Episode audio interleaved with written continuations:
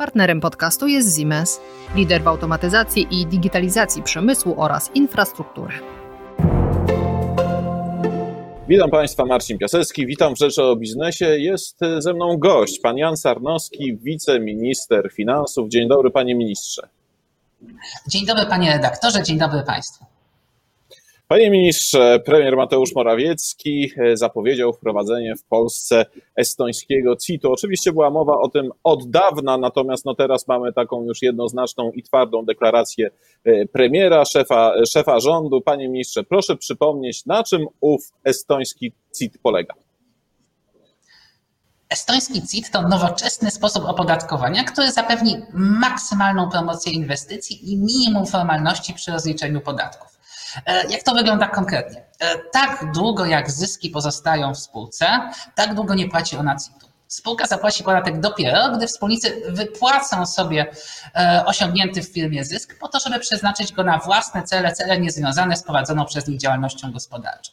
W ten sposób szczególnie premiujemy pozostawianie środków w firmie, a im więcej środków w firmie, e, tym e, większy kapitał do tego, żeby przeznaczyć go na dalsze inwestycje. Ale pamiętajmy, estoński CIT również szereg innych korzyści e, i przede wszystkim ułatwień dla biznesu. Przede wszystkim brak rachunkowości podatkowej, brak cyklicznych kalkulacji CIT-u i brak rozliczenia kosztów czy amortyzacji. Tutaj skutek jest bardzo pozytywny dla firm, ponieważ oznacza to dla nich zwolnienie z bardzo wielu obowiązków, co wiąże się z niższymi kosztami obsługi prawnej, a także większym bezpieczeństwem prowadzenia działalności, bo im mniej obowiązków związanych z rozliczeniem podatków, tym mniejsze ryzyko popełniania błędów.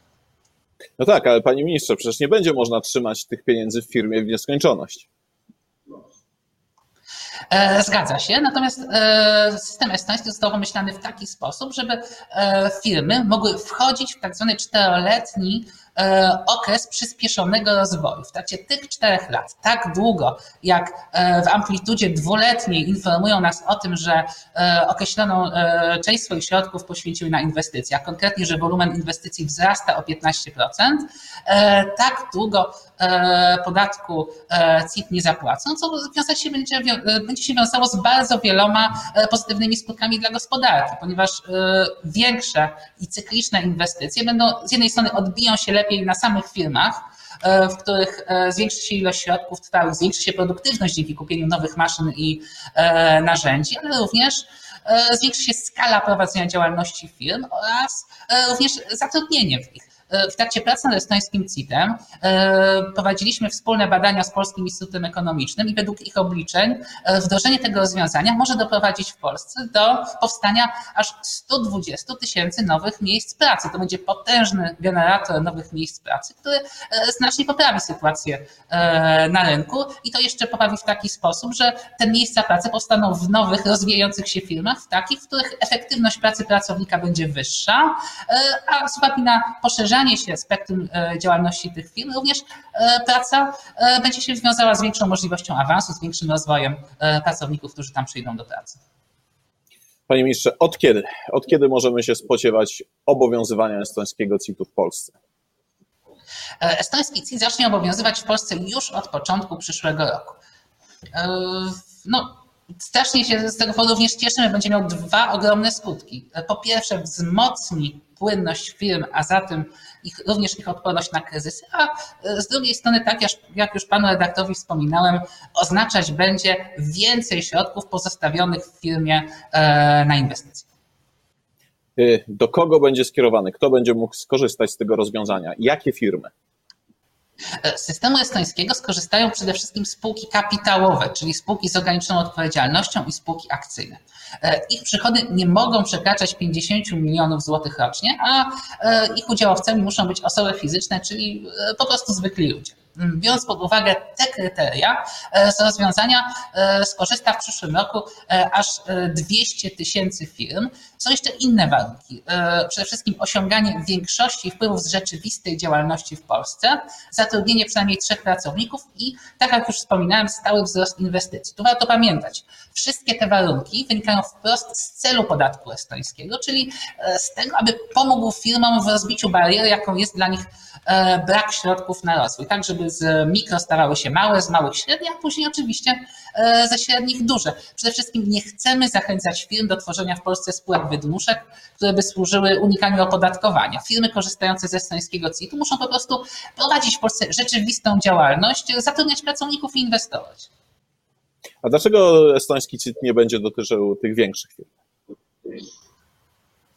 E, ta decyzja wynikła z e, rozmów, które przez ostatnie pół roku e, toczyliśmy z Ministerstwem Finansów Estonii. W trakcie naszej wspólnej pracy i warsztatów Estończycy przedstawili nam mankamenty swojego systemu skoncentrowali się na trzech najważniejszych. Pierwszy z nich e, to jest właśnie niewielki wpływ reformy na duże firmy. E, największy wpływ miała właśnie na najmniejsze przedsiębiorstwa, na te, e, które potrzebowały pilnie środków na potrzebne im inwestycje. Pamiętajmy, sytuacja w Polsce nie różni się dużo od sytuacji, przynajmniej w zakresie małych i średnich firm w Estonii sprzed wprowadzenia tej reformy.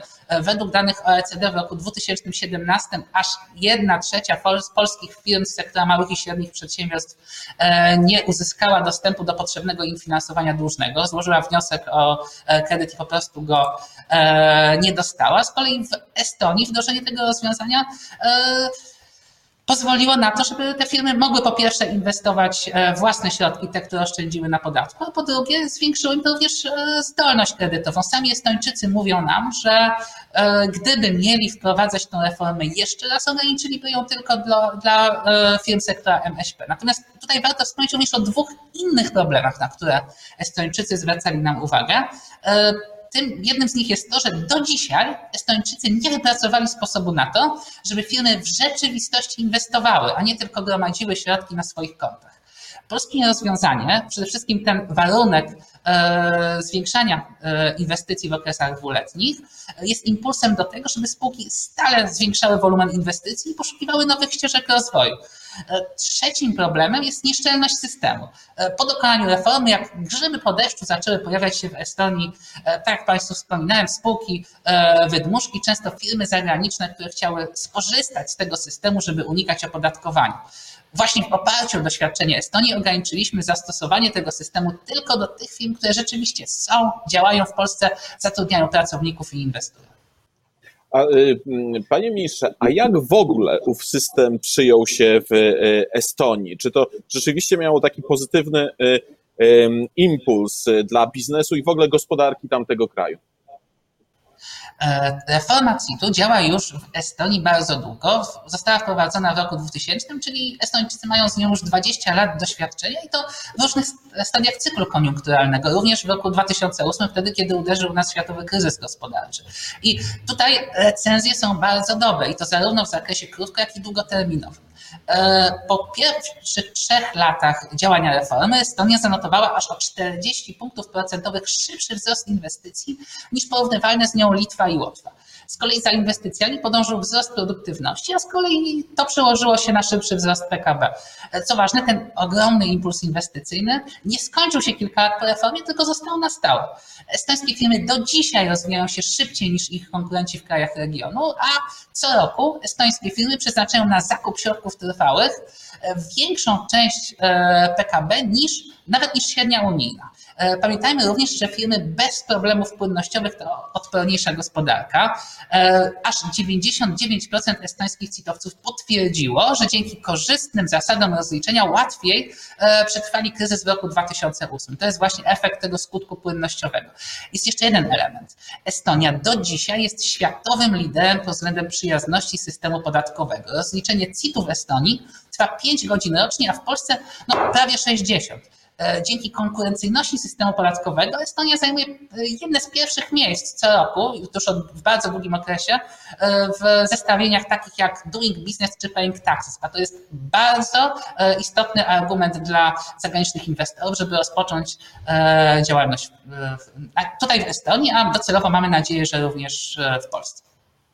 E, panie ministrze, wspomniał Pan o różnicach między mm, polskim rozwiązaniem dotyczącym estońskiego CIT-u, a e, rozwiązaniami stosowanymi e, tam w Estonii. Na czym one polegają? Tam, jak rozumiem, estoński CIT dotyczy również dużych firm, u nas tak nie będzie. Jakie jeszcze są różnice?